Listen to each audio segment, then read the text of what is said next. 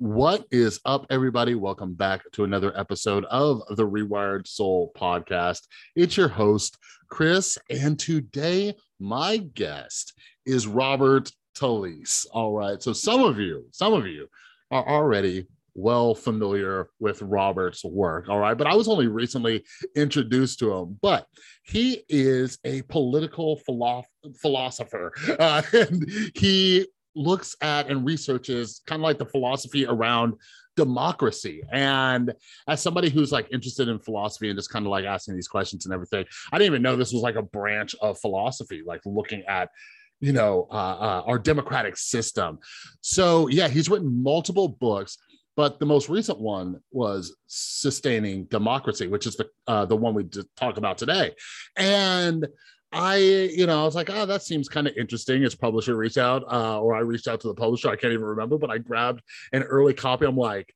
this is amazing. This is such a fantastic book. So, as you know, you know, we're quite polarized and all that. But the central focus of his book, and it kind of builds off one of his previous books, was, you know, this book looks at not only how we're polarized, but what do we owe the other side? But, you know, it's it's really interesting because that's something that we need to ask ourselves and all that.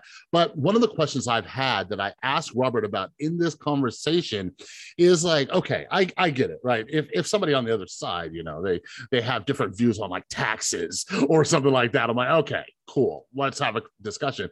But what about when we see some somebody on the other side and we're just like, that is just morally just awful. I, am supposed to, you know, be okay with that. I'm supposed to agree with you. I'm supposed to be friends with you. And his answer answer is actually quite interesting.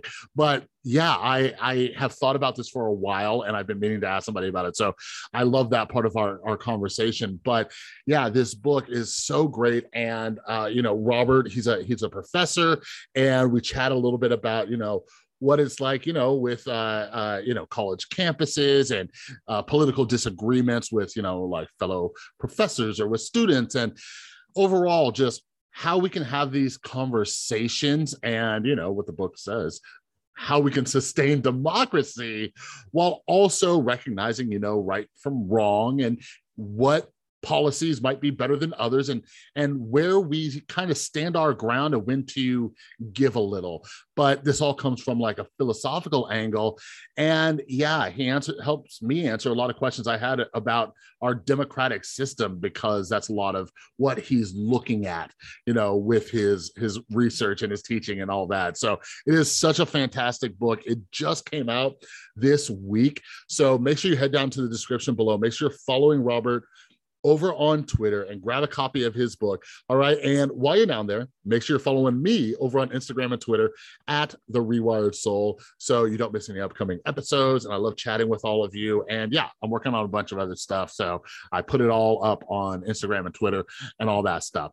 All right. But yeah, if you're new here, by the way, before we get before we get rolling, if you're new here, make sure you're following the podcast. Apple spotify whatever you're listening on make sure you hit that little follow button or that subscribe button and all that because i publish like crazy and you want to make sure you don't miss any episodes.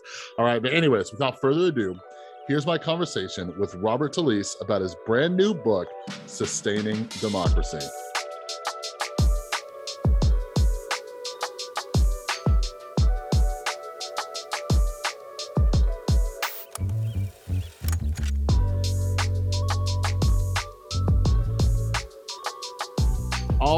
Hello, Robert. Thanks for joining me. How are you doing today? I'm doing great. How are you today, Chris? I am fantastic. And I was I was lucky enough to have you send me an early copy of this brand new book.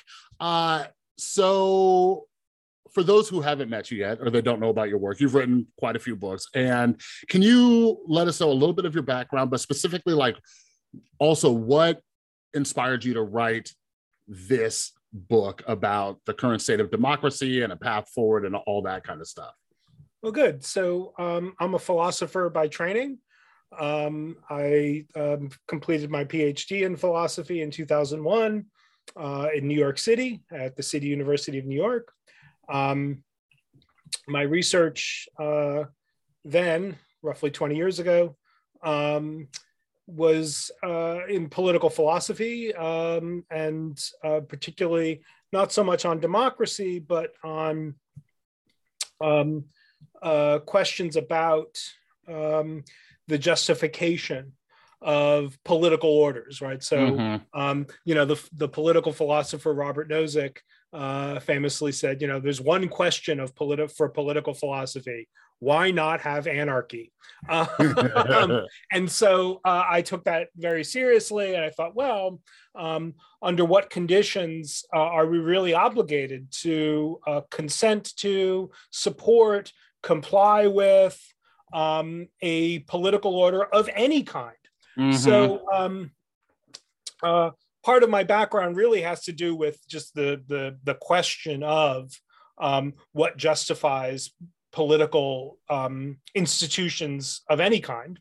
Mm-hmm. Um, and it struck me sort of very early in thinking through that question that if any type of political order has a chance of being justifiable, of being the kind of order that we ought to consent to, mm-hmm. would have to be a democratic political order.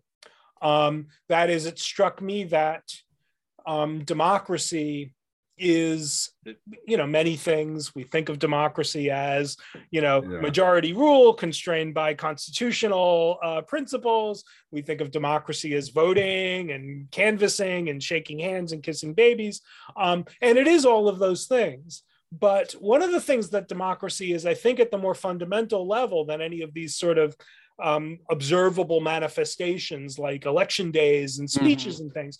Um, one of the things that democracy is, I think, at the most fundamental level, is it's an attempt to solve a moral problem. Mm. And that problem is the problem of um, uh, creating a just, relatively just, and stable political order among people understood as free and equal. Mm-hmm. So, you know, if you're a monarchist, if you're somebody who thinks that the political order is ordained somehow divinely and there is a natural hierarchy among people such that there are royals and there are subjects. Yeah. Uh, you can get an account of how the political world sort of gets um, uh, gets justified by appeal to that divine order and that division that divine hierarchy between royals and and, and their subjects.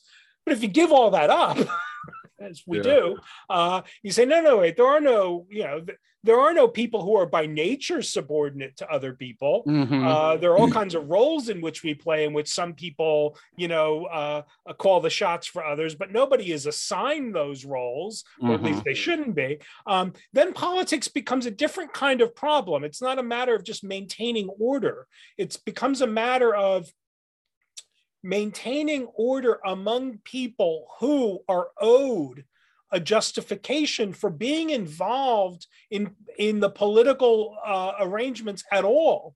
Um, and so, you know, it struck me that well, democracy is an attempt to show how it's possible for there yeah. to be a government among people who are understood as equals. And let me just put the problem one more different, a slightly different way. Mm-hmm. Wherever there's a political order, there are rules and policies and laws and enforcement structures that make people do things they don't want to do, mm-hmm. right? Or don't yeah. think they should be made to do, or don't think they should have to do. So, mm-hmm. where there's politics, there's always going to be exercises of power over people.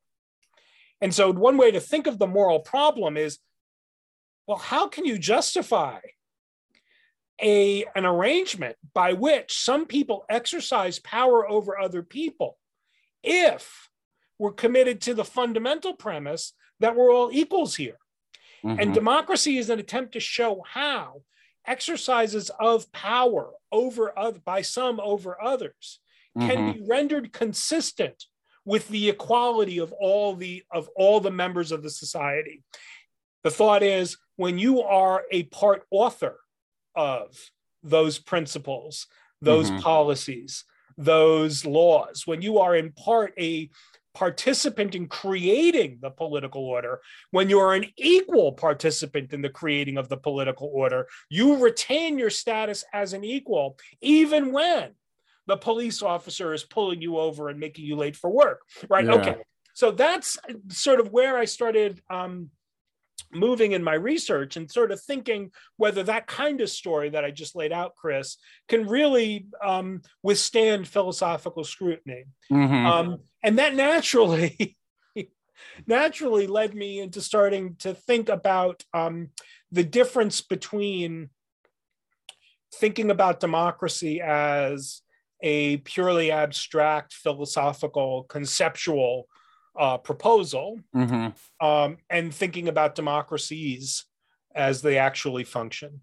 And Mhm. so um, uh, the the new book, which is called "Sustaining Democracy: What We Owe to the Other Side," um, is a um, uh, is a follow up to uh, some earlier work Yeah. um, a 2009 book called Democracy and Moral Conflict, and then a 2019 book called Overdoing Democracy, um, where the attempt is to examine some of the dysfunctions that befall democracy, even when, and perhaps because, citizens are doing roughly what they should be doing as as democratic citizens. Um, so the new book, Sustaining Democracy, uh, um, is about trying to give a plausible answer to a citizen, not to my, Yeah. you know, my fellow philosophers, right? Uh, uh, it's addressed to citizens um, who are wondering, I think often with very good reason, who are wondering, why do I owe my political opponents anything at all? Yeah. They're on the side of injustice. They're only marginally committed Mhm. to a democrat maintaining a democratic political order if i treat them as my equals if i see them as equal participants in creating government haven't i conceded something aren't i now setting myself up to be a kind of sucker because Yeah. if they get their way politically they're not going to want to treat me as an equal so i'm kind of you know uh, um, uh, i'm kind of allowing myself to be victimized if I act as a citizen under the presumption that my political opponents are um, uh, are are merely mistaken rather Mhm. than perverse. Yeah. And the argument of the book is is is the attempt to say, well, not so fast. I understand the conflict. I feel the conflict, and with respect to certain kinds of political opponents, um, you know, the answer is right. You, you, you, they're not entitled to being treated as an equal. hmm Different kind of issue. But what about the what about your political opponents who are merely mistaken, who are merely, you know, not astute about politics, who, um, you know, they they they have political views that you find abhorrent, but that's just because they're ignorant about certain kinds of facts or they've been misled or hmm they have just values and they prioritize values in ways that are slightly different from the way you prioritize them. Surely they're still your equals, even if they're wrong. Mm-hmm. Because, last point here, right? You know, democracy is such an important social good um.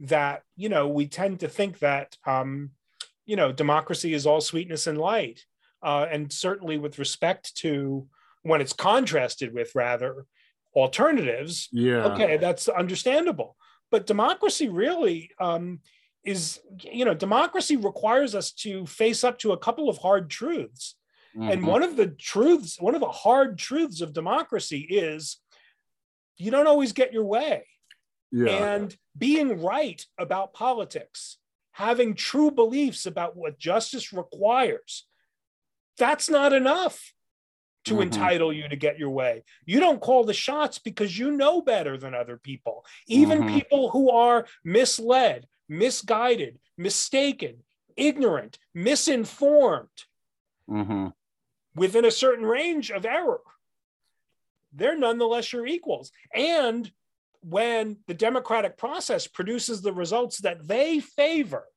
hmm democracy says, government's got to enact their will, even if you can show them that they're wrong. Mhm. That's a hard truth. That's that's not an easy that's that's not an easy pill to swallow. Yeah. But uh, that's the price uh, that we all bear of living in a free society. I would argue, and do argue. Yeah, yeah, absolutely. And and and yeah, uh, you know, I I you know, I've recently gotten into philosophy and especially like moral philosophy, just trying to understand, you know, because I I I I, I see like I grew up here in Vegas as as we we were discussing, and and here in Las Vegas, I don't think a lot of people know this, but there are a ton, a ton of people from the Mormon church, right? A lot of my best friends, uh, you know, that I grew up with from the Mormon church. So I've seen people grow up and be raised because my my family's pretty secular, right? See them raised completely different. But uh, you know, as I got older and just recently, I'm just like, hey, you know, maybe their more their moral views are different because of the household they come from. And I started reading books like, you know, Jonathan Haidt's, you know, The Righteous Mind and stuff, and trying to understand, okay, where are conservatives coming from, where are liberals coming from, and you know, just trying to put that into context. So uh yeah and and it's it's helped me out a lot but then when i came across your work and i'm like oh i haven't even thought about these these uh topics around democracy and i started asking a bunch of questions. Recently i think since last year right? Like like why do we have a police department right? Why do people have to listen to the police? Why do they get this power and and all these things? And there's certain structures because i also like learning about how just societies function. And you know and as you were talking about it seems like hey there's some give and take and sometimes we don't always get our way. But when you look at the alternatives it's like okay this seems like our best option. So let's figure it out. But even with you made so many great arguments and you helped me understand and be like all right okay robert I, I get it. I get it. I understand. But i'm hoping too in this conversation you can help sell me on some things that i'm still trying to work through right? Because uh, I, I think you know obviously there's the misinformation and all these things. And you know i've i've come to learn that a lot of people don't know what they don't know or if you're in a certain bubble and and all these things. But i think one of the first things i want to ask you because you talk about this in the book and I, i'm curious your thoughts on it like i I'll, I'll frame it this way i used to have immense anger issues. I even self-published a book when I got sober uh, a few years ago. Uh, I got sober in 2012, but I wrote the book a few years ago, Rewire Your Anger, because I it took me a long time to get over my anger issues. But I sit back and everybody is so angry. It is so hard for people to have conversations. And you you touch on this in the book, like, why do you think that people left right center whatever up down you know higher that like the elites the rich they're pissed off the poor people are pissed off the you know what i mean? All angles. People are really upset. Like where do you think all this anger has come from recently and like why we can't like I, i'm just blown away that people can't just have these kind of civil discussions you know what i mean Sure. So let me perfectly. That's that's a central important question uh, facing us, um, not only as sort of thinkers about politics, but as you know, particip- you know, citizens uh, in a democratic society. So let me start by saying one um, sort of social scientific thing. You know, I'm also a, yeah, I'm also a professor of political science here at Vanderbilt. So you know, every once in a while, I have to talk about you know data. You know, yeah um, so here's the thing that you know I I I, I tell people this um, sometimes in response to the kind of issue you've just raised, and um, uh, it's a it's typically a surprise. So see if you find this surprising. Um, the forget for a moment about party leaders and the um, candidates and office holders and who got elected and forget about the the elite side of um, the republican and democratic parties in the country and forget about professional politicians and uh, and and office holders let's just think a little bit about the american electorate the Mhm. citizens that are voting just uh, us. um, good. Um, the American electorate is no more divided over central questions of public policy than they were 30 years ago. Mm. Now, people say, how can that possibly be? So, well, think about it, right? Um, yeah uh, you know, I'm old enough to remember a time when um, there were certain kinds of single voter issues uh, that very clearly divided liberals and conservatives in the country in their voting behavior, like which are what? now non issues stem cell research, mm, okay, euthanasia, gay uh, marriage, yeah, right?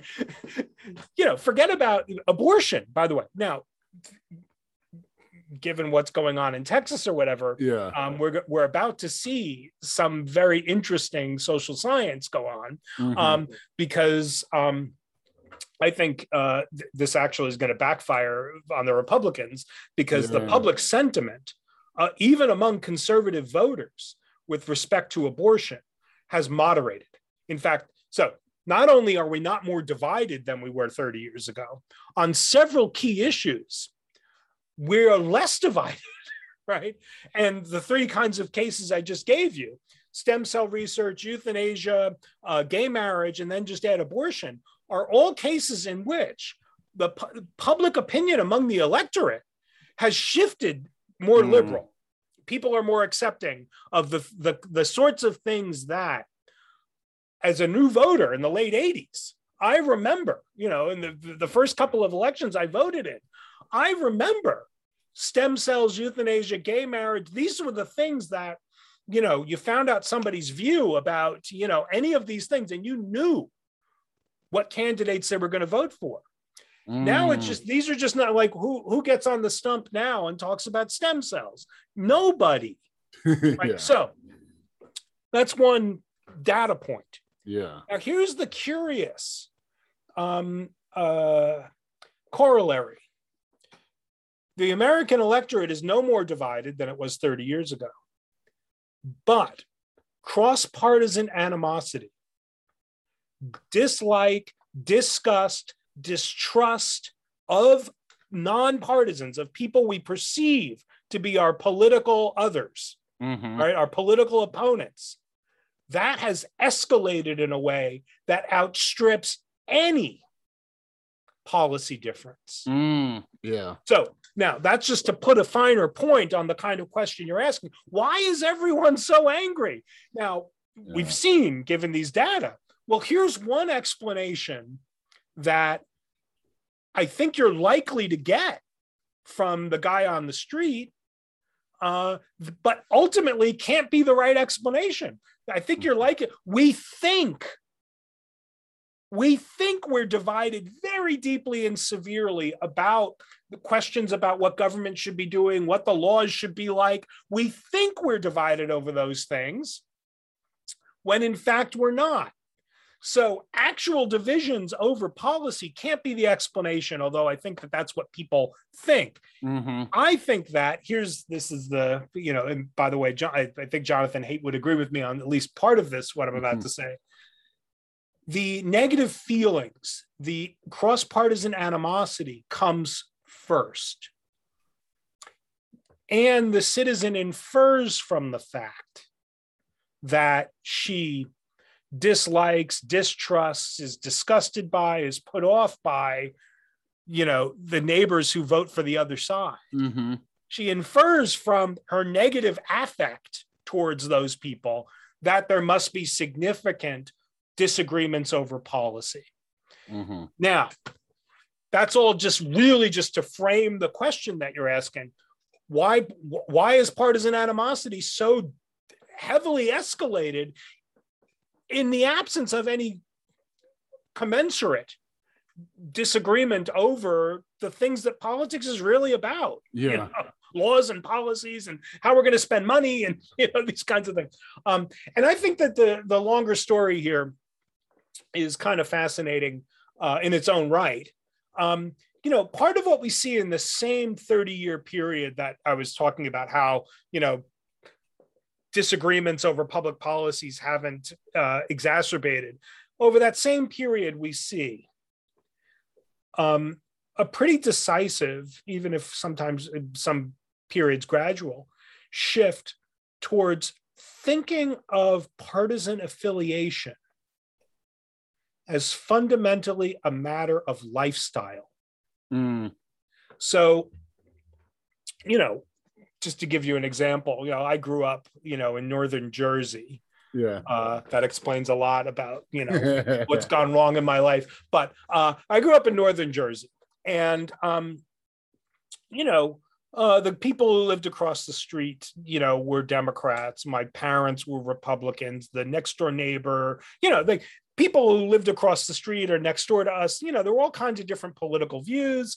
Um, and um, my my dad, who was a uh, was a conservative, a, you know, Reagan style conservative, um, you know, was friends with the guy across the street who was a union member and a you know a, a, a straightforward, you know, uh, a liberal Democrat. Yeah, they were friends. They, you know, they watched sports together. I mean, they did all kinds of things together that you know. Um, they saw as just separate from their political allegiances, which were at odds. Um, but they went to football games together and watched, you know, baseball on TV, and they mm-hmm. did all, you know, okay. That's the kind of relation that has become less and less common over the period of the mm-hmm. past 30 years, uh, since the 80s and 90s in particular. So maybe a little bit longer than 30. That is, liberal and Demo- liberal slash Democrat, conservative slash Republican have become the names not only of political commitments, voting trends, and all the rest. Being a liberal now is a lifestyle. Mm-hmm. Being conservative is a lifestyle. And in both cases, the liberal and conservative lifestyle are largely defined in terms of opposition to the way of life performed or inhabited by the others. Mm-hmm. Now, I'll just give a couple of quick examples, right? Mm-hmm.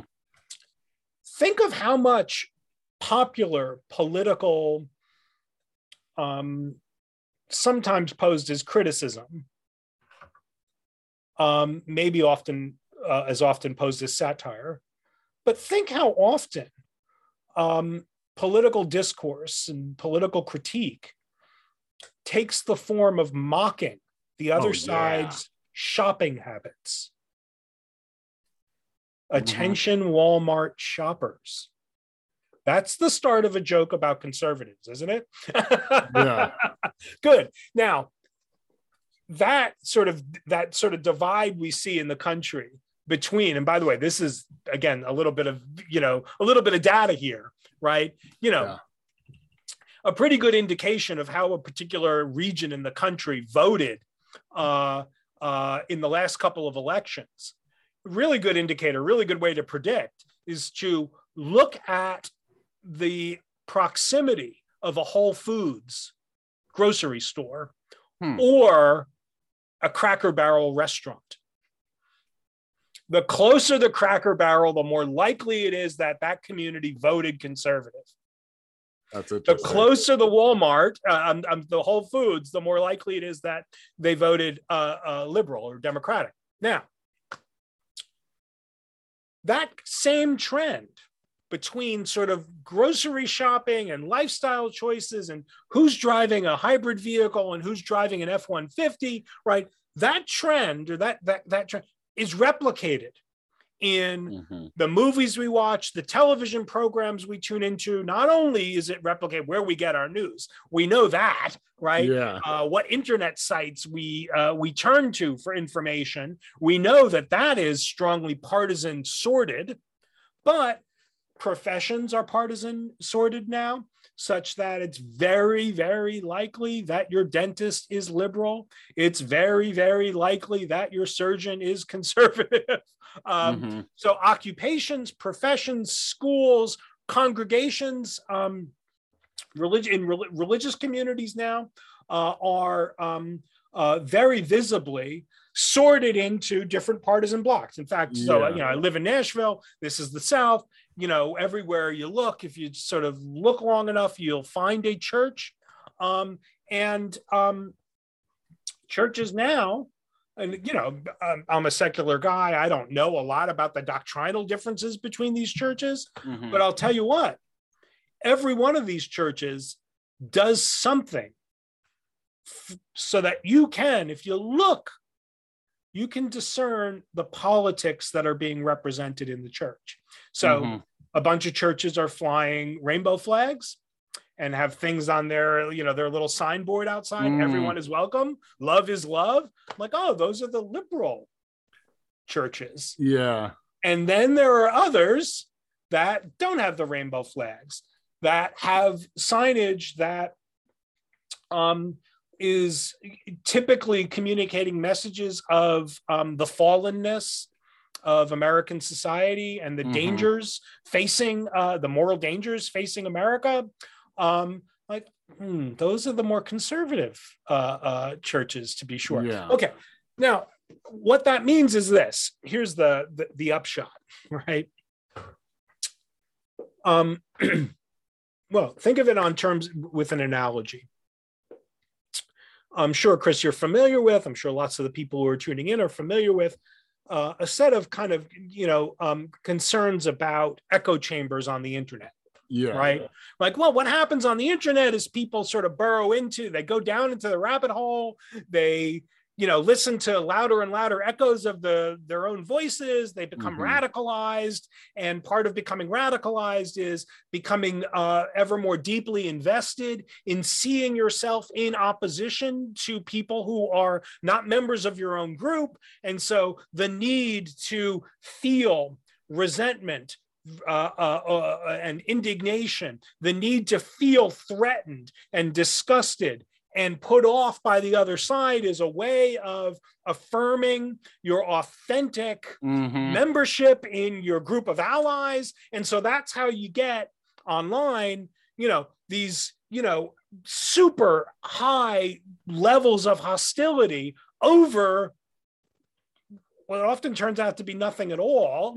Yeah. Yeah. somebody posted something you didn't like you know you retweeted something i didn't like now you know i'm comparing you to hitler or something okay we have that story and i think that that's a pretty you know as far as it goes you know um, we're not clear how far it goes but as far as it goes it's a it, it, it seems to me to be an accurate story that the animosity grows because pressures to signal to your allies that you are an ally Mhm. escalate online. And the best way to signal to your allies that you are an ally is not to try to sort of figure out if everybody's on the same page about the finer details of immigration Yeah. because that's you know there's no group of people i don't care who are on the same side politically as far as their voting behavior goes who are going to agree about all of the details about immigration Yeah. they might agree about you know we should loosen restrictions we should tighten them but once you get sort of into the granular details about well which restrictions should be loosened or tightened how do we do it what should you know what should be revised then you're going to get in party disagreement so you don't want to do that as a way of signaling your commitment Mhm. to the group and your allyship with your other with your fellow liberals or conservatives Mhm. what's the best way to, to signal your allyship with your with your allies escalate the terms with which you trash and demonize the other side Mhm. that's the best way to establish yourself as an authentic ally with the people who you associate with Yeah. so if you think that that general picture is accurate about how hostilities escalate online, Yeah. then look to the world around us. The world around us is also an echo chamber because you shop at Whole Foods, you don't go to Walmart, you go to Target, you drive the hybrid car, you wear the yoga pants, you don't wear camouflage, you carry a tote bag, Yeah. These are all ways of sorting your social environment according to your partisan identity. Mhm. It is increasingly unlikely if you get your coffee at Starbucks, increasingly unlikely that the person waiting behind you and the barista behind the, the bar, increasingly unlikely that that person is conservative. Yeah. On the other hand, you buy your coffee at Dunkin' Donuts, it's the other way. That's Huh, where yeah. conservatives get coffee, by the way, except in Massachusetts, but that's a, a whole other story. But Yeah. um, but that's where you know so our social spaces are sorted in roughly the same ways in which our online spaces are sorted according to partisan identity same argument holds yeah. right you wear the yoga pants and carry the tote bag and the reusable uh, uh, um, water uh, uh, container not only because that conforms with your values but Mhm. also as a way to signaling to others, the people who you will be surrounded by in the social spaces you choose to occupy, the Mhm. Whole Foods, the Target, uh, um, uh, you signal to them that you are an ally. yeah. And same goes on on the other side, right? I mean, again, I'm in Nashville, right? Yeah. uh, which is a pretty uh, uh, pretty liberal city as far as Tennessee goes. But you take a, a couple of miles outside of the core of Nashville, Mhm. and it's a red state. Yeah. And you do that, and you start seeing drastic increases in camouflage attire. Now, why? Like, is people like that? I mean, you know, I guess they, yeah, I'm sure people do. But what's the purpose of camouflage attire? Well, in part, it's the kind of style that signals to other conservatives allyship. Yeah, yeah, and it, it's it's interesting too. Uh, uh, formerly, when I was working for this national uh, addiction center, their their main office, their corporate office, is located in Brentwood, right Oh. outside of Nashville, right? But when I would go down there to the corporate office, you go into Nashville and you could see, like you were just mentioning, like I I can picture exactly what you're talking about, right? In the city, you get a little bit more liberal, and you know I would take Ubers and stuff, so I'd you know, talk and, you know, we'd walk around downtown Nashville and stuff like that. And and yeah, it's interesting how quick it can change. But even here in Las Vegas, uh, and that data you mentioned about, you know, Cracker Barrel and Whole Foods, you can see it shift from neighborhood to neighborhood. But two things that I'm always that I that I think, you know, I'm always trying to think of like the the core, like the root of the problem. And I'm always thinking about status and signaling, right? I recently had Will Storr on here. He just wrote a great book called The Status Game, right? Yeah. And and people are fighting for status within groups, kind of like what you're saying, and and you're signaling it. And we're seeing we're seeing just every issue, you know, from vaccines to masks and everything becoming this kind of political thing. And when you're trashing the other side, or you're like, you know, uh, uh, protecting your kids from having to wear masks and everything, you're you're trying to solidify this kind of status and you're signaling it. But it's also strange too how far signaling has gone. Like I remember growing up, just you know, uh, 2001, we're coming up on the 9/11 uh, anniversary. I was like a freshman or something like that in high school, and you know, obviously there was a ton of American flags that went up right after 9/11. That's you know, people are showing their their state pride. But I've I've recently noticed, especially like since like 2016 when I really started getting interested in politics. What's really interesting to me, we're all sitting here as Americans, right? But now, if you see somebody like waving American flag in, in their house, on their car, or whatever, just just our flag, you're I, I I immediately think, okay, you're a conservative, right? Like that, and that's that's really weird because that that belongs to all of us, right? So signaling has almost been amped up. And i and we like to think how like you know evolved we are. We're no longer cavemen but it almost seems like the tribalism has been amplified in Right. recent years. You know what i mean? So it it, it almost feels like we're we're going backwards. Because like you were saying when you were growing up like people could talk and just you know uh you know cross those party lines easily and hang out and it didn't kind of muddy up relationships. And you know um I grew up in Southern and Central California, and there's a lot of mixture, right? And I don't see that anymore. And this, I'm talking like 90s ish and stuff. So it's it's really interesting. Do you think that's do you think that's mainly like the media, or is it more us? Because your book is focused at us, the people, right? So I'm always wondering, like, where do we fix it? Do we do we get the media companies to get in line, or does it start with us having conversations? Good. So, you know, there are two different questions, right? Uh, that, that at least two different questions. So let me just. So one question is, you know, how did we get here? Yeah. Um, the other question is, what do we do about it?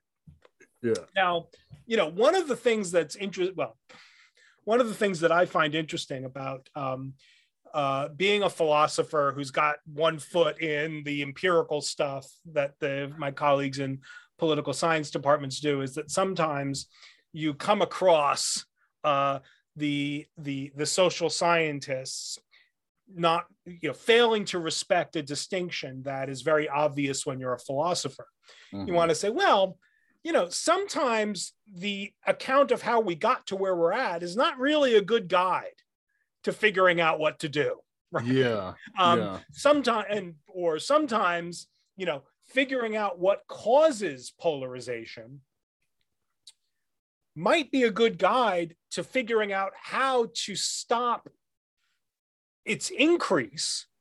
Mm.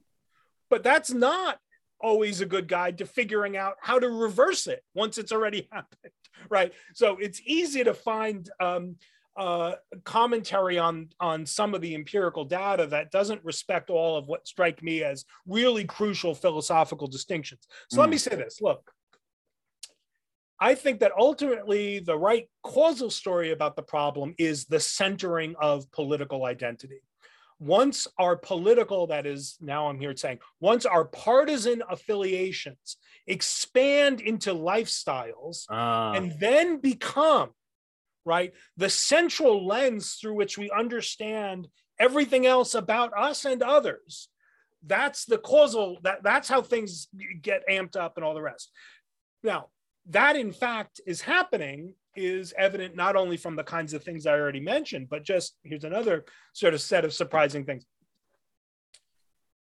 Negative, atti- disapproving attitudes towards cross partisan marriage in the United States yeah, are yeah. now more intense than disapproving attitudes towards interfaith marriages and interracial marriage. Let me put it that way the American electorate is more accepting of marriages across religious and racial and ethnic lines than they are marriages across partisan lines. Yeah. That's new. And that's not only due to, you know, it's not only due to uh, the, the, the fact that we've become more tolerant of racial, ethnic, and religious diversity. We have. but Mm-hmm. At the same time, the animosity towards the other side has escalated our disapproval. So mm-hmm. we are more disapproving of cross partisan marriages than we were 30 years ago. Uh, so the, the the the data is not, or the, the finding is not only the result of um, mitigating hostility towards cross religion, interfaith, and and interracial marriage and mm-hmm. interethnic mm-hmm. marriage. Okay, um, so that's that's you know like now right, um, our partisan identity is even more central mm-hmm. to how we understand who we are as individuals than our religious commitments that's a big change in the country we yeah. used to think that you know being a christian or being a christian of a certain denomination you know being a religious affiliate of a particular kind was the defining characteristic for our social identity, right? Mm-hmm. Now, politics has saturated that, dominated it, yeah. such that, yeah, well, being a particular being a particular kind of religious affiliate is now understood as the implication of certain political commitments. So politics has dominated uh, uh, religious commitment and every other kind. So mm-hmm. once partisan identity becomes the central identity, we're set up for this kind of the, these kinds of dysfunctions where everything now becomes politics. Every little bit of social behavior mm-hmm. now becomes legible to your partisan opponents and your allies as expressive of your political commitments. So, mm-hmm. you know, carrying the tote bag. Yeah. Right. By the way, you know, tote bags skew heavily liberal. Right. Yeah. The more tote bags you own, the more likely you are to have voted for Barack Obama. Right. So tote bags skew heavily, heavily liberal. And correspondingly, um, uh, uh, on I haven't checked this recently, um, but uh, when I discovered it, I was absolutely tickled.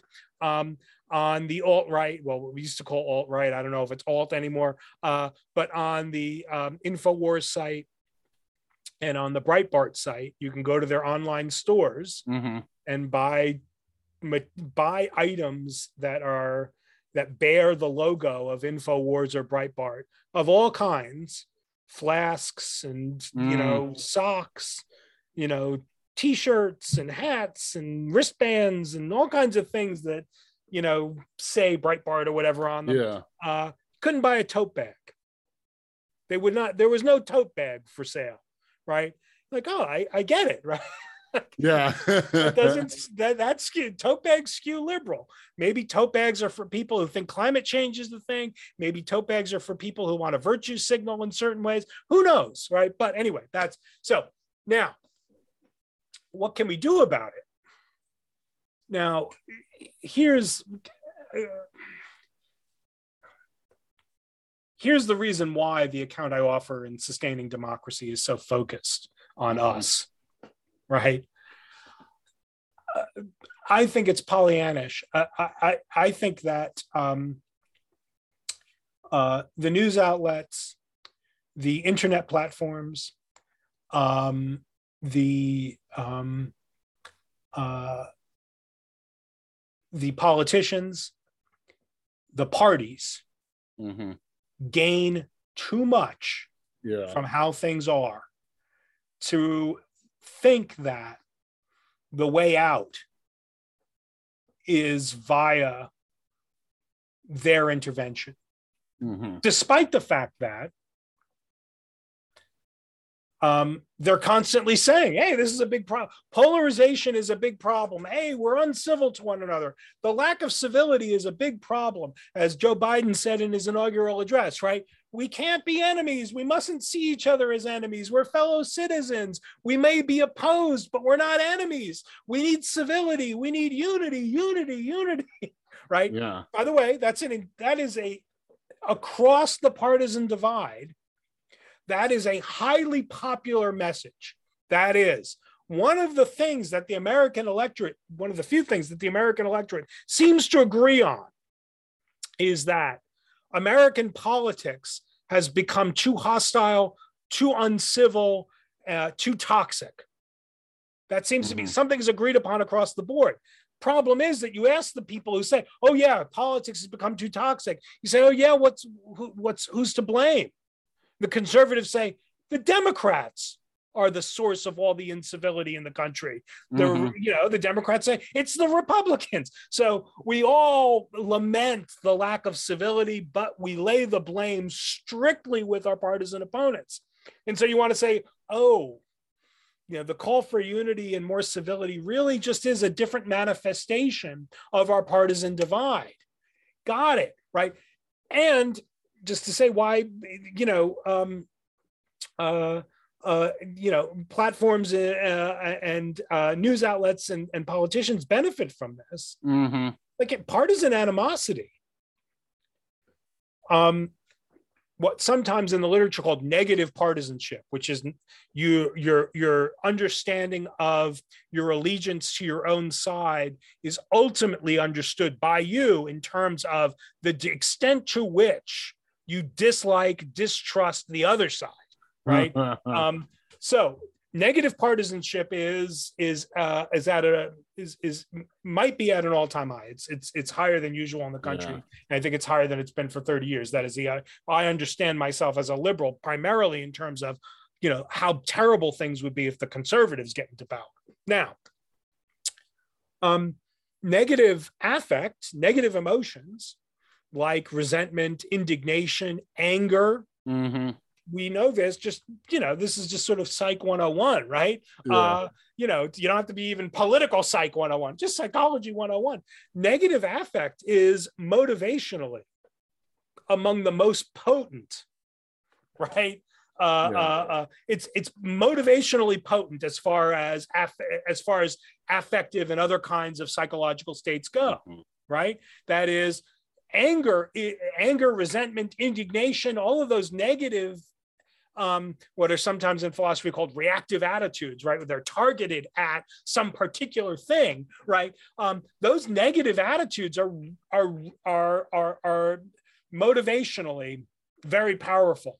Yeah. And so now you're starting to see the argument why you can't count on the politicians, the platforms, or the media outlets uh, to do anything about this, despite the fact that they're always talking about how terrible it is. Yeah. It's good business. Yeah, for right? sure. When you can count on, right, you're trying to get voters out to the polls, and let's be frank, um, you know, again, over the last 20 years or so, especially at the national level, American de- American politics is fundamentally a voter mobilization operation. Mm-hmm. It's very it's it's only incidentally about governing, policy making, making things better, you know, doing things that are going to help people. Mm-hmm. It, you know, you get some of that, but ultimately the purpose of winning an election is to win the next one. And yeah. the the goal of the parties. by the way, this is now explicit it seems to me.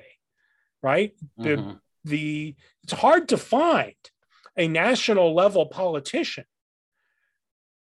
who's not it's hard to find a national level politician not talking about the next election at any time in any public statement yeah. right like yeah. well, wait a minute isn't your you're a senator isn't your job something other than winning the next election for yeah. your, the people in your party we've kind of accepted this now right so politics is um, about winning elections. We know in the country that um, elections, given the way the, the, the electorate is configured, winning elections is not about changing any minds. The way you win elections is you motivate the people who are already inclined to vote for you yeah. to get out and vote. That's what politics is. It's a mobilization game, a heavily polarized electorate that is polarized along this affective dimension of negative partisanship towards the other side only benefits politicians and their parties. Yeah. Same goes for media outlets and internet platforms. If I can, as you know, I'm, I'm a media outlet. How do I make money? This is a yeah, this is an old story. How do I make money? I'm selling advertisements. Does Tesla want to advertise? Uh, on my on on my uh, you know during my show when it doesn't know the average income of the person tuning in well no right? If tesla is going to be advertised it really should be to people of a certain with a certain kind of economic profile or a certain kind of income right? Okay well if there are reliable ways to infer from mm-hmm. certain facts about how a person lives like their zip code, right? Their economic bracket, we know that that's true, right? You're telling me your zip code, it's very easy. You can go yeah. do this on the internet. What's your zip code? I can probably guess, you know, a pretty narrow range what your salary is, right? Um, so where you live is tied to your economic circumstance, but certain factors of your economic circumstance, your occupation, how many kids you might have, these are mm-hmm. all very tightly tethered now because politics is this mega identity, the central, the the, mm-hmm. the sort of mm-hmm. center of gravity for our social selves, right? Um, it's like now I can infer all reliably infer all kinds of facts about you and how you live and where you vacation and whether you own a passport and what languages you speak and what food you like. I can infer all that from some pretty textbook, yeah. some, some pretty phone book kind of style information about you. Mm-hmm. That's a benefit to the media outlets because yeah. now they get to say to Tesla, look, the people who are tuning into this program, they tend to be this kind of person. Mm-hmm. People who are this kind of person, like our viewers, also tend very reliably to be this other kind of person. Right? Yeah. They like, you know, luxury cars. Yeah. Uh, they're not buying hybrids, they're buying luxury cars. Guess what? Now we can charge you money for advertising that we can give you pretty very reliable data shows is going to hit the target. You're going to get your message out to the people who are most likely to respond to it. That's all to the it's to the benefit of uh, um, uh, all of it's it's to the benefit of the internet platforms same reason they're interested in selling advertising they're, they're selling your attention to advertisers they need to be able to say they're selling the attention of the right kind of person to yeah. the advertiser so i don't think that there's a way out that has to do or that, that can rely on uh, politicians and and uh, media outlets and internet platforms. Yeah. I think that the only way out of this is to change things about ourselves yeah. um, as democratic citizens. Yeah, yeah, and I, I I think about that a lot, and I try to, you know, I, I'm really into just you know psychology and you know there's you know a whole bunch of like behavioral psychology and stuff and one of the things i think about i wonder if it would help us have more conversations if we realize the people who are profiting off of this. Like you mentioned you know infowars and uh, you know breitbart and everything like that. Like they are selling you status signals right? But i watch a lot of independent media as well. And even if you get away from the CNNs and the Fox News, these uh, you know, these YouTube channels that are independent, they they know right? Like even if like just i think a good example is like the young turks right? Mm-hmm. if they sell merch and if you if you're a member or you do you know whatever it's a pretty good signal of what tribe you're with and everything. So aside from you know just the mainstream stuff we also have this lower level stuff but then there's also cars we drive clothes we wear and all these other things. And i think if we'd all just sat back and just like got out of the fog for a second we're like oh crap people are making a lot of money off of pushing these things but you know a lot of it too it it feels like it ties into just how morality right and and you were mentioning like those negative emotions it all seems to kind of funnel back to our moral views and here's here's the main thing where I was excited to talk with you about because you talk about this in sustaining democracy, right? When we're having these conversations. And I feel, Robert, I feel like I am one of the most open minded people ever, right? I could talk to somebody, I get it. I'm like, okay, I get it. I understand your religious beliefs and stuff like that. And that's why you think this this way. But it feels like there's certain topics where it gets like, like, okay, objectively on a moral place, like from a moral stance, I think we can all agree this is bad. So I'm hoping you can maybe I don't know, show me something that I'm not seeing because I feel like sometimes it's very, it's minimized. I think a great example, I don't know if you remember this story from maybe last year, maybe pre-pandemic. But anyways, Ellen DeGeneres, super progressive liberal, right, takes a selfie with George Bush, and people flip out, right? Ellen comes out and she's like, "Hey." I'm just, I just want to show that you could be friends with people from the other side. And I don't mean, I don't want to catastrophize. And I know there's a lot of other, uh, a lot of opinions, and maybe I just don't know everything, but I feel like that's minimizing somebody saying, like, yo, you're hanging out with George Bush, because a lot of people see him starting the war in Afghanistan and all the and, and especially because a lot of it's coming back out since we left Afghanistan. I'm like, it's a little bit more than like, oh, he just doesn't believe in tax cuts, you know, or, like he believes in tax cuts. I'm like, I, I, think we're talking about bombing and killing civilians, or even if we're talking about Obama, right? Like, and and the drone strikes while he was there, it's like like I think like when we're talking about morality, I think that's a little bit more justified. It's not it's not just I just disagree with your economic policies. We're talking about death and and then you get into topics like healthcare and the justice system. Um when when vaccinations are politicized and we're sitting here with like over half a million deaths in the United States. You know what I mean?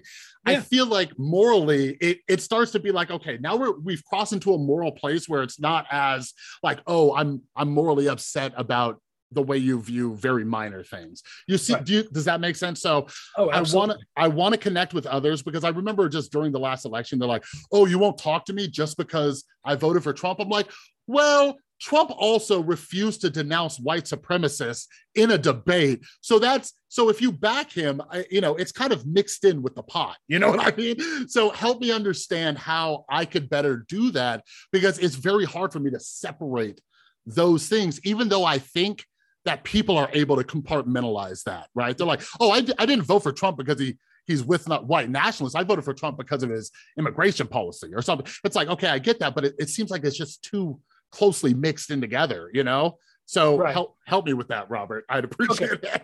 it. well, I'll try. So two things. Um, so the uh, the 2019 book overdoing democracy tries to argue i think successfully argues that um, you know part of the task of managing these dysfunctional forces uh, for democratic citizens polarization and the demonization of the other side and the rest has to do with finding and reclaiming regions within social space for cooperative activities where politics is just beside the point.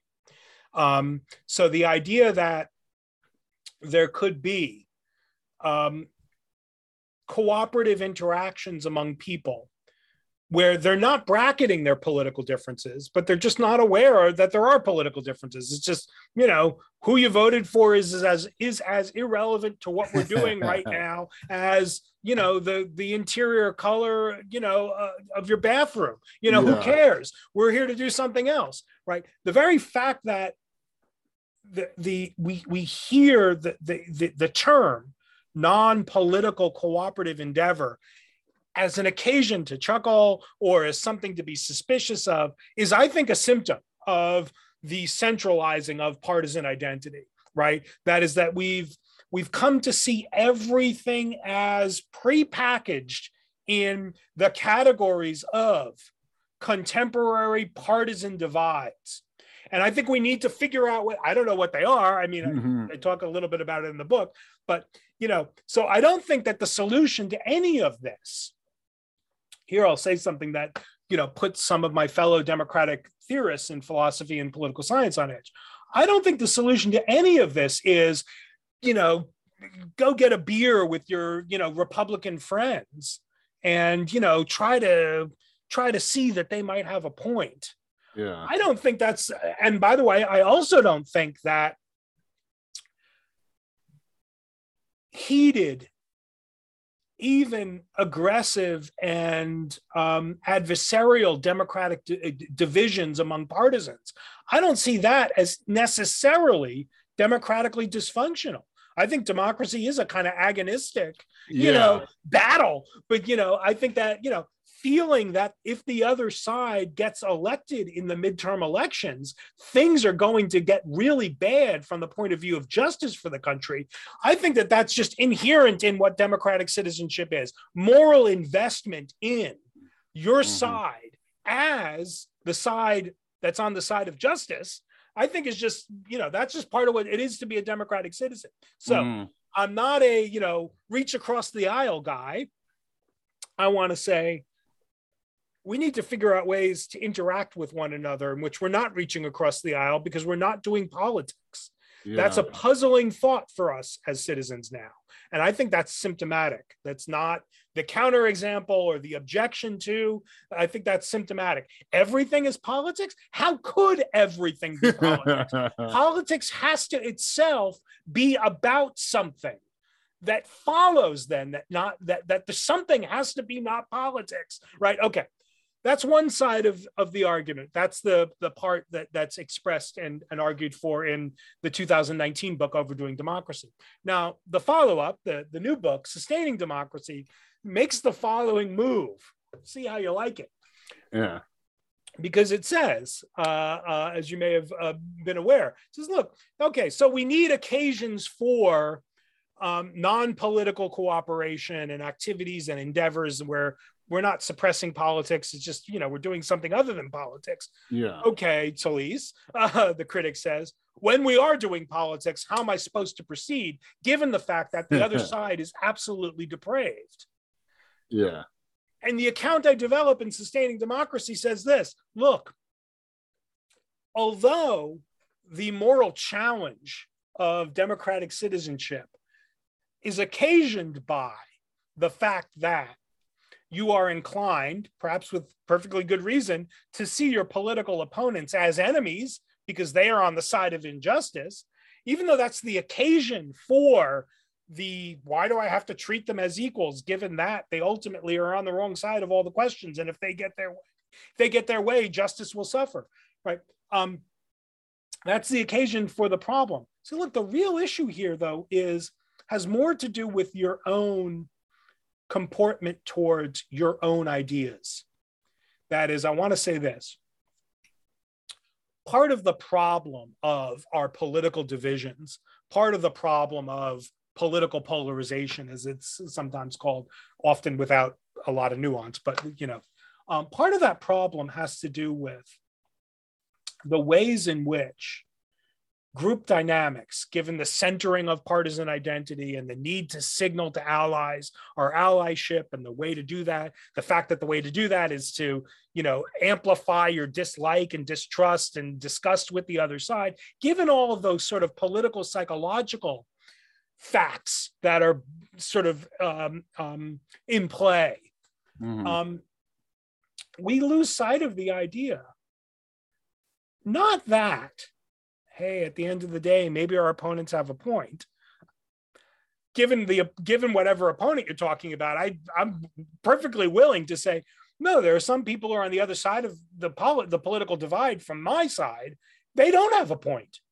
I don't have to think they might have a point. Yeah. I don't have to think that they've got anything to say that could possibly move me closer to accepting their view. I don't I think that they're demonstrably wrong about immigration let's just say. Mm-hmm. Um, so I want to say, look, the real issue about polarization has to do with overconfidence in your own views. And that's mm. not a, mm. hey, you got to listen to the other side thought. The thought is overconfidence in your views has the following feature as well. We lose sight of the fact that our political thinking can always be improved. That doesn't mean improved by moderating and moving closer to to the other side mm-hmm. it just mm-hmm. means no like you can you know you, you don't have to change your mind or change your politics to think you know what my view about the need for uh, uh, the elimination of most immigration controls, and here I'm just talking about myself, right? Mm-hmm. I think there shouldn't be. I, I don't. I don't see why state borders should be relevant morally to where I can be and what I can do at all, right? Yeah. So let's just say, like, okay, I've got a, uh, uh, I've I've got a a, um, a a, a pretty libertarian view uh, uh, about immigration.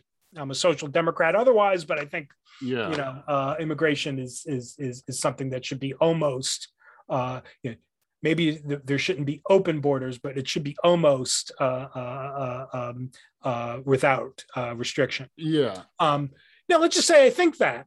Now, there are dozens of ways I could start. You know, I'm not going to, but I could start sort of. Well, look, there are dozen. There are dozens of ways of articulating that that rough, brute thought. Mm-hmm. Okay, some of them are better than others. Some of them are more precise than others. Some of them are less vulnerable to objection than others. And I want to say, yeah, part of the political psychology is we lose sight of the fact that when we're not hearing the other side, we lose sight of the permanent fact of our own improvability in our mm. political thinking not because we need to concede that they the other side could be right but by listening to the other side we hear ways in which our own views can be misunderstood misinterpreted. We learn new ways to make our expressions of our views more precise. We learn new ways to address objections criticisms mm-hmm. misinterpretations uh, uh, uh, uh straw man versions of our views and these are modes of epistemic improvement. We are improving our own capacity to be a good exponent of our own view, not by moderating anything or thinking that, hey, maybe the other side's got a point. We don't have to think any of that. You can still think that they're rotten through and through and say, yes, but part of what polarization and the other political psychological phenomena do to us as individuals is we get so wrapped up in the group dynamics of signaling our allyship by amplifying our dis- dislike for the other side Yeah. that we lose sight of the fact that politics is about formulating positive proposals and you got to do that in a way that's careful and precise and attentive to all kinds of nuance that polarization leads us to just overlook. It's often enough, like it's often enough, by the way, I just say that, you know, for my liberal friends, it's often enough just to tell jokes about how stupid MAGA, you know, how stupid the MAGA people are to be sort of on the in, you know, with, you know, um, yeah. liberal academics. And he said, well, wait a minute. You know, surely, uh, surely once we win the election and then win the midterms and all or whatever we do, like once we, you know, uh, uh, prevail politically, now we got to figure out, okay, what's the immigration policy going to be like? Yeah. Yeah. And that's where we're going to disagree. Why? Because there are lots of views about the immigration policy that are consistent with my overall partisan comportment. So the guy across the hall is not, you know, he believes in much stricter uh, immigration uh, uh, regulations than I Mhm. do because he's less cosmopolitan and more of a, you know, national identity and self determination guy. Okay, fine. But we're going to have an argument now. And that's not in in its structure that's not different from my argument with uh, uh, uh, with a republican colleague yeah. like I think look the guy over there he votes for the same guy as i do right but- yeah. His view about immigration is from my perspective also inconsistent with justice i think justice demands that we remove the restrictions right he Yeah. thinks no justice demands that we preserve na- you know the the identity the integrity and the national self-determination of the community in the country I think that that's fantastical and um, uh, uh, and actually just not a viable conception of justice. Yeah. So I've got, from the philosophical point of view, my beef with that guy who's on my side is structurally similar to my beef with the guy who votes for the wrong guy, for the wrong candidate. Mm, We lose sight of that fact about democratic politics because the polarization and other political psychological phenomena mislead us into thinking that the only divides are the partisan divides when they're not Yeah. and that once your side prevails, politics is now over.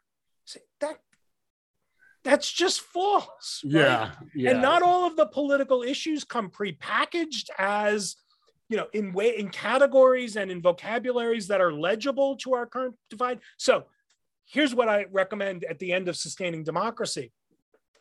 I say, look, it's going to sound given some given the book is not out yet, but I've given some talks about the book to academic audiences and you know get this sort of incredulous stare when I say the kind of thing I'm about to say. But part of what we need uh, when we're doing politics is um, uh, distance. We need Mm. to think about politics in ways. Uh, we need occasions for reflecting on politics and issues in democracy. We need ways to think about big questions in political theory from a perspective Mhm. or under circumstances that aren't calling uh, aren't, aren't calling upon our partisan Yeah. uh, uh, alliances. So what I say is, you know, go Google. This is what democracy looks like. Yeah. You'll get tens of thousands of photos of people carrying signs in groups in public spaces. Good. That is what democracy looks like, at least some of the time. To say, yeah, but here's the thing that democracy can also look like. Sitting in my chair reading Thomas Hobbes, right? Reading Aristotle, right? Thinking about, you know, Thucydides, right? That is thinking about issues of issues confronting the human mm-hmm. endeavor to get the political world right that aren't legible immediately at least if ever Yeah. in the aren't translatable into the categories of contemporary political divides, right? Yeah. Be saying, well, wait a minute. The spectrum of political thought is broader. Well, lo and behold, the spectrum of political thought is broader than the spectrum of Republican, conservative, Democrat, liberal opinion in the United States in the year 2021. Yeah. And I think that that kind of detachment, that kind of solitude, that kind of thinking and reflecting on politics in a way that unsettles and decenters our partisan identity mm. is not a call for sort of irrelevant political abstract reflection. I want to say reflecting on reflecting on politics in a context where our immediate issues and, poli- and political and, and partisan identities are not called into play is the political relevance yeah. of you know of, of of you know reading Thomas Paine, you know, yeah. or uh, or reading a section of Aristotle where he's trying to count the number of the number of kinds of democracy. I don't know yeah. if you're familiar with this. Yeah, Aristotle got like, well, there maybe there's eight different kinds of democracy. Here are different. Here's eight different kinds of democracy. Like, well, yeah. is that right? Yeah, yeah, and that's not in the service of some particular political agenda that we're that we're that we're embroiled in now. It's mm-hmm. not relevant in that crass sense of relevance. It's not in the service of some present political objective. Yeah. It's relevant in the broader sense. It's just a way of yeah. saying, well, wait a minute, there's more to politics than, you know, Donald Trump versus Joe Biden. yeah. Yeah. Imagine that. And I think that makes us better citizens right here and right now, confronting the political issues that are confronting us as an electorate to sometimes get some social distance from the political fray. Yeah. How's that? Yeah, no, that that that helps a lot. This is why I love talking with authors and getting some clarity and stuff like that. Because because yeah, uh, you know, and maybe I I'm I, I misinterpreted while reading and stuff, but you know, just hearing you say like, yeah, I'm not advocating to just go grab a beer with everybody, you know, and but also like you said, like I, I I've said this a million times, and I I want to I don't know, write, you know, a blog or something about this, but I purposely read books, uh, a few, well, a lot of different types of books, but books from uh, people I just ideologically disagree with, right? Like you, I'm very like I, I, I consider myself a social democrat. You know what I mean? And I think we're on a lot of same page with all that. But like, I'll read a book from people on the right. You know what I mean? Just to better understand, but kind of like you mentioned too, part of it's just so I'm better equipped to defend my ideas. But even when you talk about Aristotle and stuff like that, and I, uh, as I, I was telling you before the podcast, like something I'm trying to do is get people to broaden out and try to, you know, be interested in these other topics. Like I love never in a million years I think I'd like learning about philosophy and stuff like that. But like you said, it kind of distances me from stuff going on right now and just helps me kind of look at situations in different ways and get my wheels turning. What I love about philosophy too is I can walk away from a, a, a book and be like, I don't really have any answers from that book. I have a lot of questions, you know, and it helps me kind of look at this stuff. And and let me ask you this too, Robert. Do do I have time for one more question that I'm dying to ask you? about Absolutely. resolving this. Okay, so we so I'll frame it this way. Like uh for example, with with my girlfriend or with my son or close friends, close family, I'll argue with them. And you know why? Because I love them, right? But some random person like, you know, we pick and choose our battles and stuff like that. So one thing like like you were talking about you know it's more than just donald trump or joe biden and you know and we need to you know now that our side won we need to criticize and everything well, a great example is yesterday. You know, all all you know, all disagree with people on you know my side on the left, and I'm curious your thoughts about this or potential solutions. I've noticed recently, and there's a lot of conversations I'm sure you've seen about like woke culture and all that kind of stuff, but it is so hard to have conversations within our group. And I don't know if I've just had bad luck, but I have I've actually found it easier to have con- good faith conversations across party lines, right? Like I've had conversations where we've exchanged data and resources. People thank me and say, "Hey, like thanks for like actually listening and being open to my ideas." But like yesterday, for example, uh, I was having conversations about uh, just some like conversations around trans rights and things like that and whatever. And I was getting shut down. Like they weren't even willing to have a conversation. And I'm like, I'm on your side, right? So I, I'm curious, you know, like, do you see this as an issue like within our like within within parties and what what do you think i don't know. What do you think some you know how did we get there and what are some solutions for that? Because it seems it seems to me and this is a something that comes up quite often. I don't know if you heard yesterday about peter boghossian resigning and you know people have their opinions about him but i do see what he's saying where people shut down conversations and it's most likely from the left my my side. And i don't I don't know why that is or what we do about it because no nothing gets anywhere if we can't at least talk. But people are like, nope, nope, this this this matter is taken care of. We can't even talk about it, you know. So right. so lastly, I want to hear your thoughts on that issue we're dealing with. So the the thought really here is, or the the the the, the leading thought is, yeah, uh, the kind of phenomenon you're describing is perfectly predictable from the point of view of the political psychology and the belief polarization phenomenon right as i hmm. put it uh, uh, early, in one of the early chapters of the book each chapter of the book begins with a little vignette you know actual you know true story of uh, you know uh, uh, you know some encounter i've had is just a guy yeah, walking yeah. walking around the world right um but yeah the you know the, the tendency um or i should say belief polarization uh, that cognitive phenomenon that leads like-minded people to shift towards more extreme radical uh, uh, uh, versions of themselves in the presence of their allies. Um, that phenomenon leads us to um, uh, elevate our um, sense of the value of conformity among our allies. So our more partisan selves are also more conformist so as we become more invested in establishing to our allies our allyship by way of demonizing the other side, we as a group, as an alliance, become mm-hmm. more invested in our homogeneity. Got it. Not only with respect to our beliefs, but with respect to a expanding range of behaviors. So that's part of the sort of group dynamics of uh, of um, of polarization and uh, the sort of tri- we might just say broadly speaking now these are the tribal uh, tendencies within politics. But here's one of the upshots of that. It's the phenomenon you're describing. As we become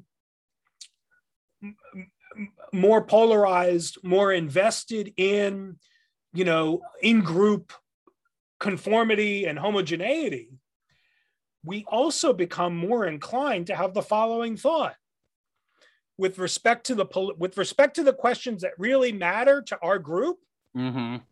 to think that there's another side is to be on it yeah right? oh that's yeah that's perfectly to think said. there's a question is already to stand in opposition to our side now we can give the explanatory story about why that's exactly what one should yeah that's what should be predicted by a populace that is heavily polarized into tribal camps that are increasingly uh, uh, invested in their own homogeneity increasingly uh, hierarchical uh, as they tend to be. Um, you know groups that are very in, invested in conformity also have to be hierarchical because mm-hmm. if you mm-hmm. want conformity among your allies you need tastemakers right yeah. you need you need influencers right so you need somebody who's going to say here's what it looks like to be a good progressive yeah. now fall in line right okay now so that strikes me and the phenomenon you're describing strikes me as the real cost of the way we are currently conducting ourselves politically doesn't have to, I mean, again, let me just repeat hostile relations with my political opponents, I don't think are as such democratically dysfunctional or problematic. That's politics. Yeah. Polarization poses the following problem for our alliances. Polarization turns our political friends into enemies. Yeah. Because as the pressures right? As we shift into our more extreme selves, the pressures for in group unity, conformity, and compliance escalate. The need for strong um, signals of partisan allyship mm. also amp up. And what happens? The group starts splintering yeah. into right factions between the true believers and the hardliners and the posers right no yeah. right by the way no here's just you know another feature of the political psychology here uh, and again this is one of those things i tell people about this this series of findings and they're like whoa right but here it goes right the black yeah. sheep effect right we have more strongly negative and punitive attitudes towards people who we perceive to be lapsed members of our group mm. than the attitudes we have for the people who are outright uh, opponents of our group, right? Yeah. like you're a I see you as a lapsed progressive. You're worse, right? You're worse than Donald Trump. Yeah. Right?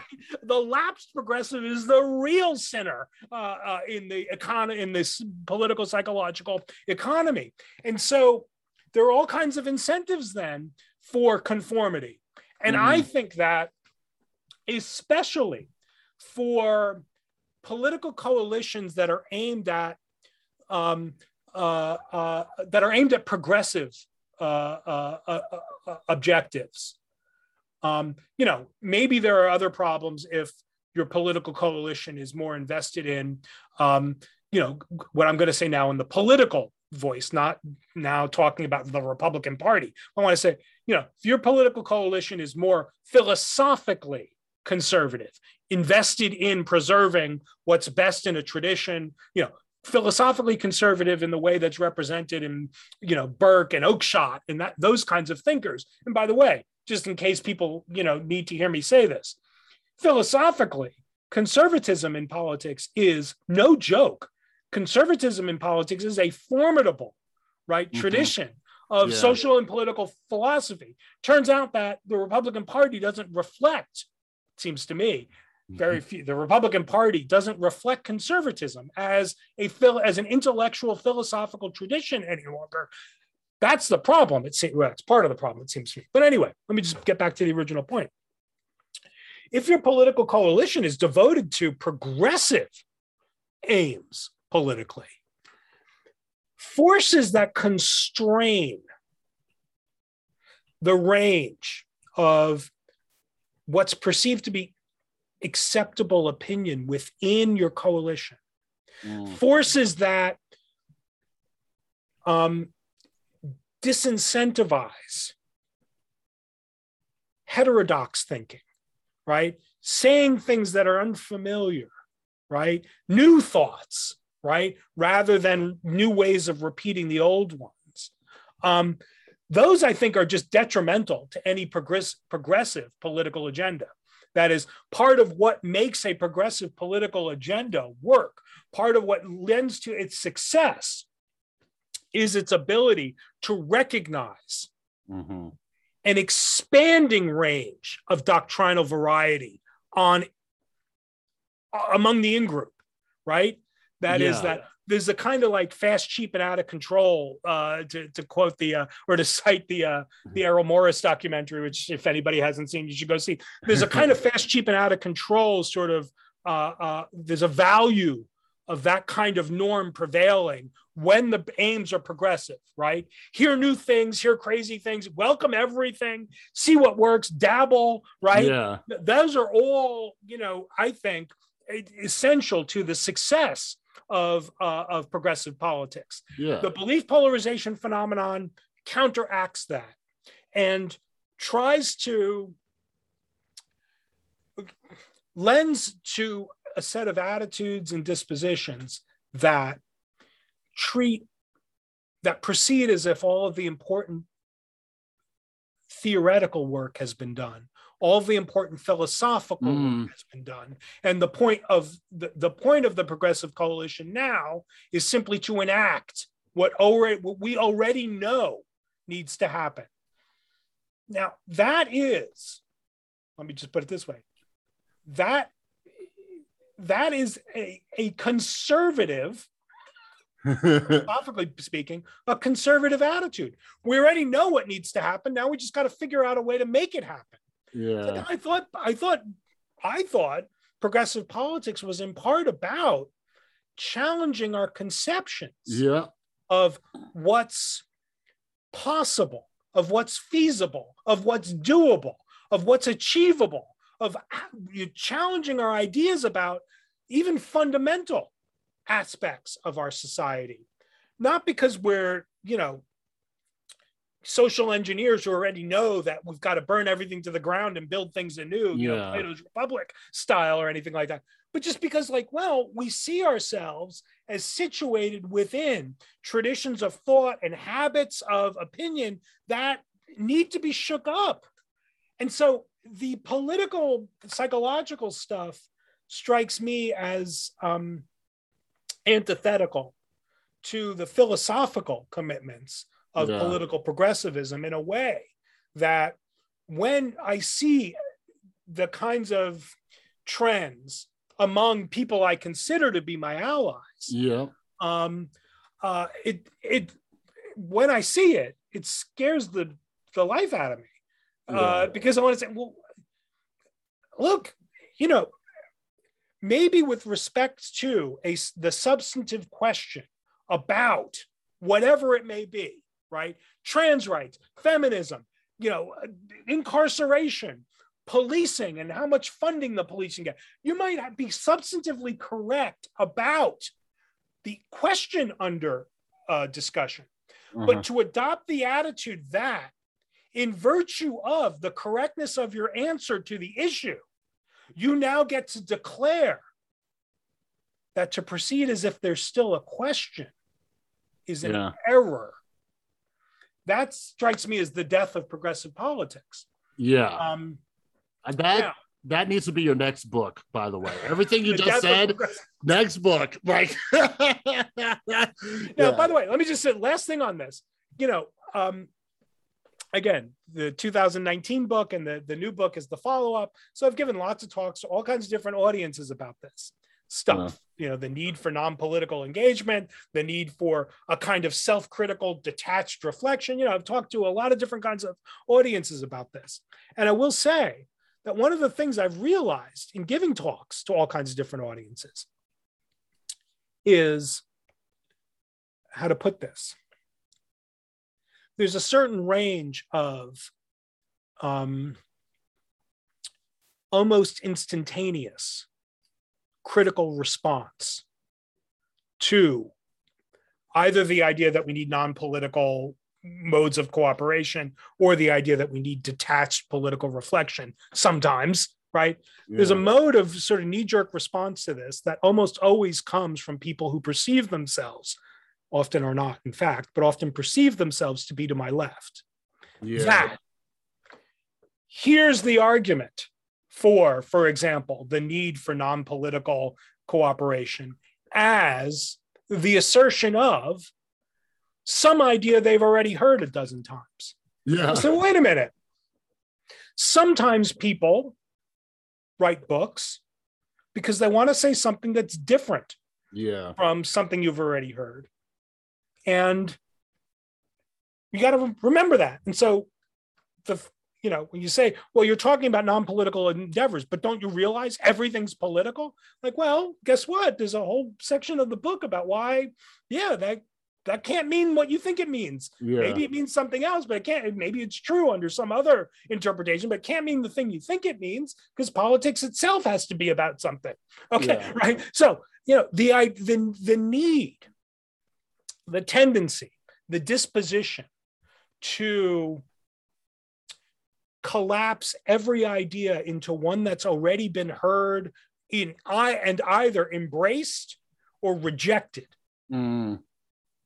that's the product of the polarization and other phenomena. And I think that it's especially destructive, especially destructive uh, um, uh, when it's when it becomes the it's especially destructive for the progressive, uh, for the political progressive. Yeah. Yeah, no, that that's very well said. And now, now I get to reflect on this and think and stuff like that. And and yeah, it's just a matter of recognizing it. But I, I don't know. Here, here's the one the one thing. Do you think if we fix the larger problem of polarization, it'll start to kind of loosen up within the group? Because it sounds like you were saying the the cross-party polarization has made us more solidified within the group. So do you think if we fix that or work on that, people will start to loosen up? a little bit?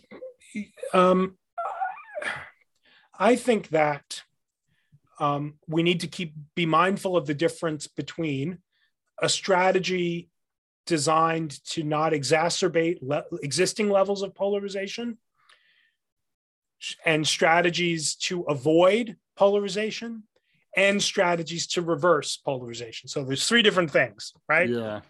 Um, and you know, a lot of democratic theory, that's, you know, a lot of the deliberative Democrat stuff that goes on, uh, much of which I ally with, right? So, you know, th- this is me being critical of my own friends here, right, in political yeah. philosophy. Um, or in democratic theory more broadly, you know, there's a lot of work empirically, a lot of empirical work on improving the kinds of conversations that have to happen among democratic citizens who are you know, um, of different, you know, who are of different partisan profiles and different political allegiances, so on and so forth. And um, all that's good, and you know, I endorse, you know, but yeah. it always strikes me as like it's never going to be the complete remedy because mm. it's, you know, it's not always. Sometimes it is, but it's not always a good solution to dealing with a bad thing that's happened. Yeah. To just adopt the strategies that you would adopt if you're looking to prevent it from happening, right? That is, mm-hmm. once it's happened, the problem of dealing with it is different from the problem of preventing it in the first place.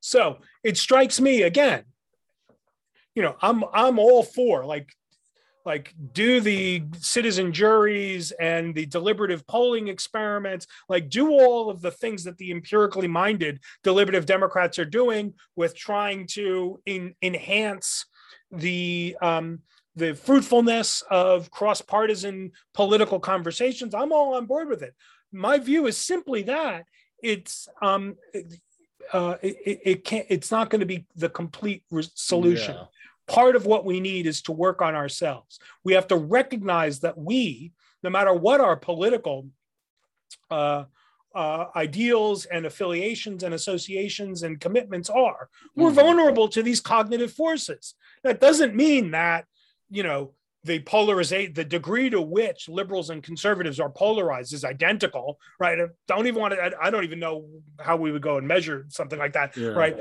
but I just want to say, yeah, recognize that you're vulnerable to certain kinds of group group dynamical psychological forces that mess up your political thinking. yeah. Just recognize that. By the way, I, like I'm a philosophy professor this is my job is just to teach this right? I mean no matter what the subject is like hey you know there are things that seem obvious to you that you scratch them just a little bit and they're not so obvious anymore. You know yeah. there are things that seem to you natural ways to, of going about thinking and looking at the world and finding things out about the world that aren't so reliable after all. You know this is just sort of what you know philosophy is is just sort of reminding us that the things that strike us as obvious and clear and natural and normal really got to appear to us that way by channels that aren't so reputable yeah, right? yeah. now why not just think that about politics? Well because the push and pull the urgency of politics the need to to you know if you want an effective democratic voice you got to join with others you got to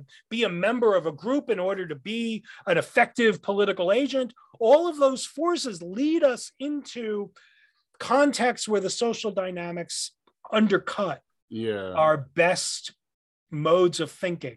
Yeah. And I just think we've got to change that about ourselves, which, if we do that, will change the incentives up the chain, right? It's like yep. when you say, well, wait a minute, you know, that I, you know, that I live a, that I have these lifestyle preferences, these consumer preferences, this doesn't really give you such a clear indication of, you know, my preferences about all kinds of other things. right? Yeah. And you know, maybe um, certain kinds of political coalitions have to just sort of uh, reorient themselves or reacquaint themselves with the idea that um, it takes work. It's not just the natural product of the world. Yeah. Uh, it's not just the natural order of things, but it takes work to preserve doctrinal diversity, um, doctrinal variation among your allies. That Mhm. takes work too. You Yeah. need to take steps to keep open the breath of what your what the people who are in your group accept you recognize as acceptable variation that's not just that doesn't happen automatically. In fact the social pressures are against it. Yeah. you've got to take steps to mitigate those pressures. I just want to emphasize last point because here's one of the things that i will just that i will be heard to have just said which i did not say right? I'm not saying go and learn to love your political enemies.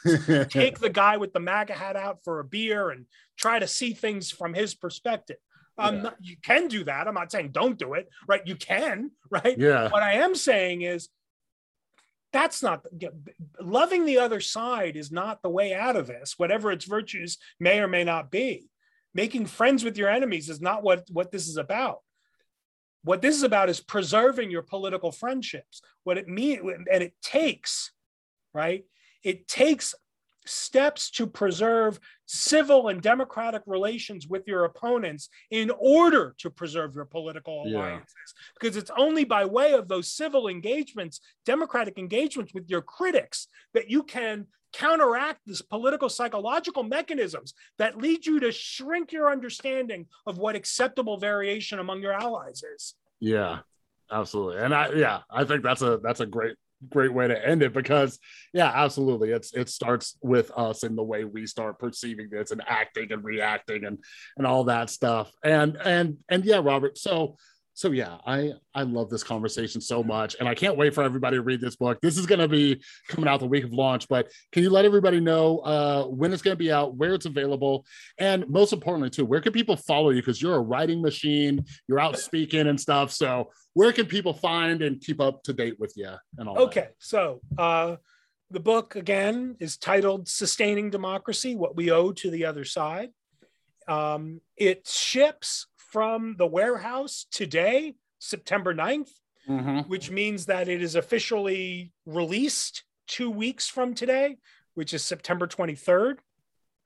It's published by Oxford University Press Mhm. and is available wherever you might buy a book online um, uh, whether that be the the big one that everybody's thinking of that you know has A and Z in its name, um, uh, or uh, you know bookshop.org or any of the other online book retailers that you might be familiar with. Um, it will be available in bookstores or at least orderable by bookstores. Um, Mhm. And so you get the book. Uh, uh, uh, through any of the ways in which you might go about buying, uh, you know, some nonfiction book. Um, but uh, you can follow me. I'm at Robert Talisse on Twitter, and uh, um, there's also a Twitter account for the book, Mm. which is at Sustaining D, the letter D. Um, and uh, between my own Twitter account and the Twitter account for the book, which is managed mainly by uh, a, a- a student of uh, a research assistant of mine, um, Yeah. that uh, anything that's important about the book and where I'm going to talk about it and whatever else might be happening and things that you know uh, um, um, um, op-eds and things that come out that are related to the book Mm. uh, that will be broadcast on uh, on on either of those or both probably both of those uh, Twitter accounts so uh, people can go and, and and follow me there and and find out what's going on and I'm always happy to receive email Yeah. Awesome. Yeah, very cool. Yeah, and that uh yeah, the accounts have been your your assistant, your research person, they're doing great because I see them like tweeting and stuff like that. So so you give them you give them my kudos. But yeah, Robert, thank you so much thanks for your time. And and we might have to do this again because now I got to go read your previous books. And so maybe we'll have to work backwards. Happy to talk happy to talk Beautiful. All right. Thanks so much. All right, everybody. That was my conversation with Robert Talisse. And yeah, don't you don't you love like his passion and his energy? I don't know if it's you know him coming from like New Jersey or what, but like I I love that conversation. Like after we finished that conversation when we recorded this a couple weeks ago, I was like, I was pumped, you know, but I, I just love somebody who's passionate just, you know, about about these questions and these solutions and their work and all that stuff. So he's a great guy. And and yeah, I am, you know, uh, uh about to go through his whole back catalog and read all his other stuff and everything like that. So make sure you head down to the description, make sure you're following Robert over on Twitter and grab a copy of this book. Like I said, I didn't know what to expect. And I I I loved I love this book. So I highly, highly, highly recommend it. It's linked down in the description below. But yeah, also down in the description below, make sure you're following me over on Instagram and Twitter at the rewired soul all right and if you're new make sure you're following the podcast and something you could do that really helps out is share these episodes with people you know. All right. Whether you text it to them or you share it on Facebook or Twitter or your favorite platforms like Reddit or whatever it is, share it out there. And hey, again, I think I mentioned this yesterday at the end of yesterday's episode, but we were like almost at 10,000 downloads and we only started this podcast in May. Well, I got great news we have passed it everybody. So yeah thank you all for for listening and i love growing this community. And yeah I, I, started this thing i was just like i like to read. I like to talk with people about different you know subjects and all that. And i was like well you know maybe i should put this out there. So i, I really appreciate all of you coming along for the journey and and and you're enjoying you know these episodes with all these different authors and all that stuff. All right. But yeah uh something else you could do uh, that really helps the podcast aside from sharing it and following it is uh if you're over on apple or if you want to just head over to apple uh leave a rating and review over on apple podcasts. All right. But some other ways you can support the podcast down in the description there is a link to the rewiredsoul.com where i have self-published a variety of books about mental health addiction recovery. One of them is about my experience being canceled. Uh, you can also head down to the description. There is a link to become a patron. And there's also a, uh, an affiliate link for BetterHelp online therapy. Mental health is a huge part of my life, and BetterHelp is a service that I've personally used. I, I really, really vouch for them because they helped me out a ton, especially uh, in 2019 when I was going through a bunch of stuff. So it's online, it's affordable, it's with a licensed therapist. So if you've been searching for some affordable therapy from the comfort of your own home, check out that affiliate link for BetterHelp online therapy. All right. So, again, another huge thanks to Robert for taking the time to come on. And thank you to all of you for hanging out and listening. And yeah, I hope you have an amazing rest of your day. I, uh, yeah, I, I have a bunch of episodes. So, I think I'm going to be posting through this weekend as well. But, you know, if you want to make sure you don't miss anything, make sure you're following me over on Instagram and Twitter. All right. So have a great rest of your day, and I'll see you next time.